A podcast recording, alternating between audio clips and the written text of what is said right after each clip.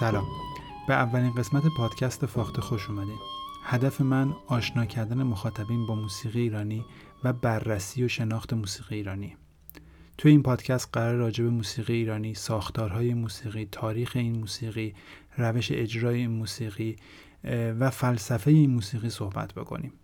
هدف من اینه که مخاطب عادی با این موسیقی ارتباط بیشتری بگیره و از این موسیقی لذت ببره و برای متخصصین هم خالی از لطف نباشه. طبیعتا اگر قرار من از یک موسیقی لذت ببرم باید نسبت به جزئیات موسیقی شناخته بیشتری به دست بیارم.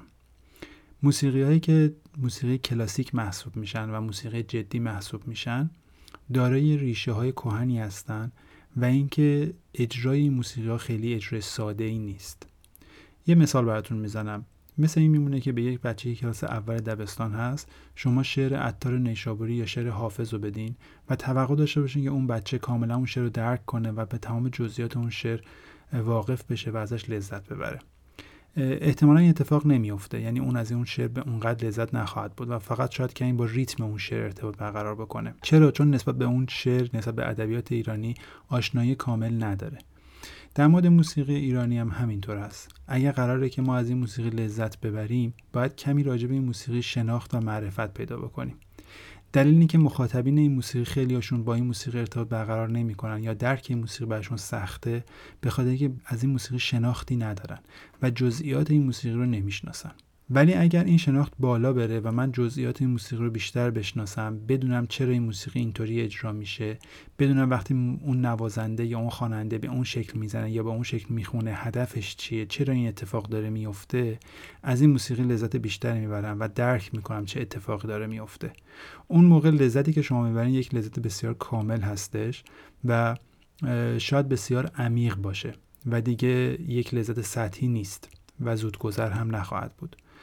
در مورد همه موسیقی جدی اینطوریه. مثلا فرض کنید کسی که از آثار بتوون لذت می‌بره بارها و بارها این آثار رو گوش کرده نسبت بهش مطالعه داشته. شناخت پیدا کرده می‌دونه هارمونی چیه فرم چیه ارکست چیه سازبندی چیه.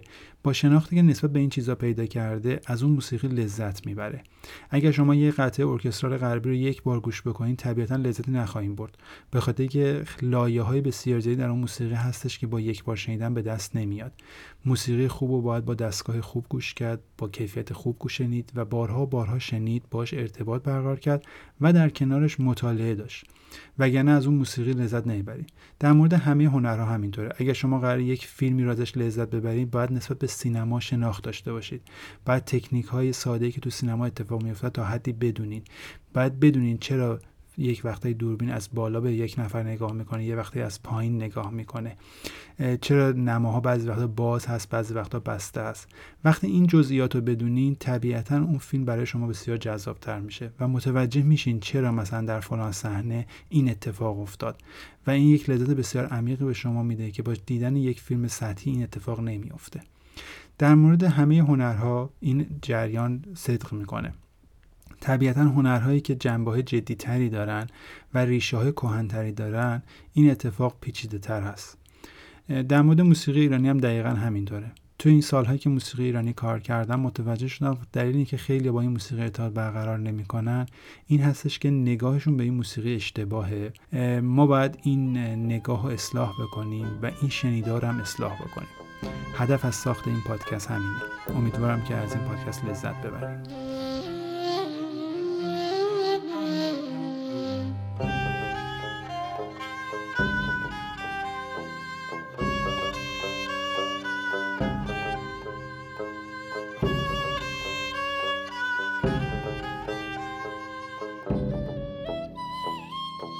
موسیقی ایرانی ریشه بسیار کهنی داره. اولین آثاری که از موسیقی ایرانی به دست اومده مربوط میشه به نقش برجسته هایی که از دوره ایلامیان به دست اومده و دوره ایلامیان در واقع یک دوره پیش از تاریخ هستش و بسیار کهن است. در واقع میشه گفت اولین نقش برجسته که مربوط به گروه نوازی میشه در ایران کشف شده و مربوط به تمدن ایلامیان میشه در چغال زنبیر.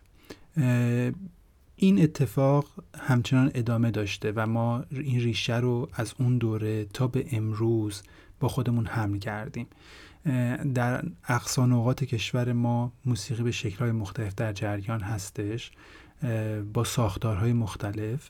اما اون چیزی که ما به عنوان موسیقی ایرانی و موسیقی دستگاهی ایران می‌شناسیم که به شکلی میشه گفت موسیقی رسمی ما هستش و موسیقی کلاسیک ما محسوب میشه و ما الان در موردش می‌خوایم صحبت بکنیم. ریشه های مستندی که ازش داریم مربوط به وسط های دوره صفویه میشه. تا اوجش که دوره قاجار هستش که به یه تثبیتی می‌رسه دوره قاجار و تا به امروز ادامه داشته. ما می‌تونیم این موسیقی رو از دوره تیموری تعقیب بکنیم دوره صفوی شکلگیری اون به شکل موسیقی دستگاهی و دوره قاجار اوج گرفتن موسیقی دستگاهی و ساختار موسیقی دستگاهی و تئوری موسیقی دستگاهی کامل میشه و تا به امروز ادامه داشته که اتفاقات خیلی زیادی از دوره قاجار به بعد میفته تو دوره پهلوی و حتی در حال حاضر که میشه گفت موسیقی ما همین الان هم ده سال گذشته 20 سال گذشته با امروز خیلی تغییر کرده و مدام داره رشد می‌کنه. برای همین گفتن واژه سنتی برای این موسیقی خیلی واژه مناسبی نیست.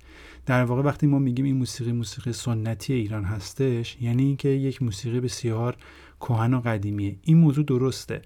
ولی سنت واژه‌ای هستش که مربوط به چیزی میشه که خیلی تغییر نمی‌کنه. ولی این موسیقی مدام در حال تغییر و رشده. مدام در حال پوست اندازیه. برای همین گفتن واژه سنتی برای موسیقی خیلی موس... واژه مناسبی نیست. بهتر از همون واژه موسیقی ایرانی استفاده بکنیم یا در مورد موسیقی خاصی وقتی می‌خوایم صحبت کنیم مثلا موسیقی که وابسته به سیستم دستگاه هست بگیم موسیقی دستگاهی.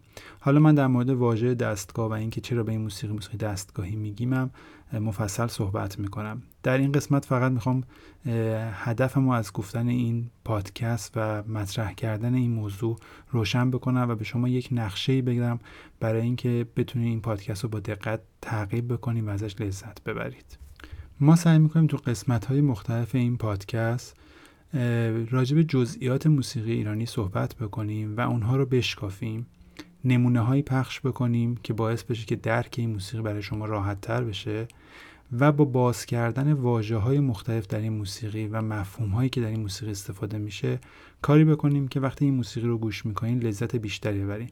و با معنی کلماتی مثل مثلا دستگاه مثل اینکه این موسیقی دارم میشنم توی شور هست این موسیقی دارم میشنم توی اباعتا هست این اصفهانه.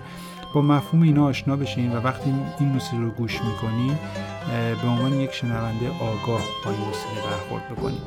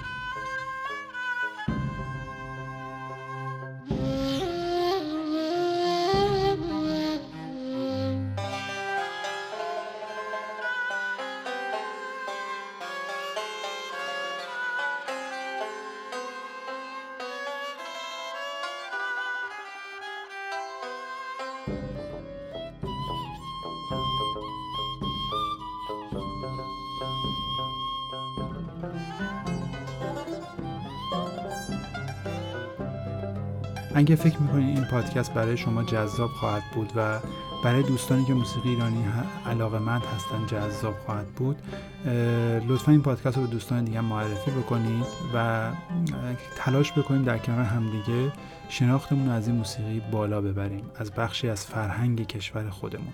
و مطمئنا نظرات شما به من کمک می‌کنه که این پادکست رو کاملتر اجرا بکنم نمونه های بهتری براتون پخش بکنم و در موردش صحبت بکنم. برای همین از اون خواهش می‌کنم که نظرات خودتون رو به من بدین. هم می‌تونید توی خود پادکست کامنت بذارین برای من و این نظراتتون بدین. همین که به صفحه اینستاگرام یا صفحه تلگرام من رجوع بکنین و اونجا اطلاعاتتون رو بدین. تا من بتونم شناخت بیشتری پیدا بکنم از مخاطبینم و طبیعتا مسیر بهتری رو طی بکنم. این قسمت در واقع برای معرفی پادکست فاخته بود و در قسمت های بعدی تلاش می‌کنم که توی هر قسمت به یک موضوع بپردازم و اون موضوع رو برای شما بشکافم. خیلی ممنون که مخاطب این پادکست هستین و ما رو همراهی می‌کنید.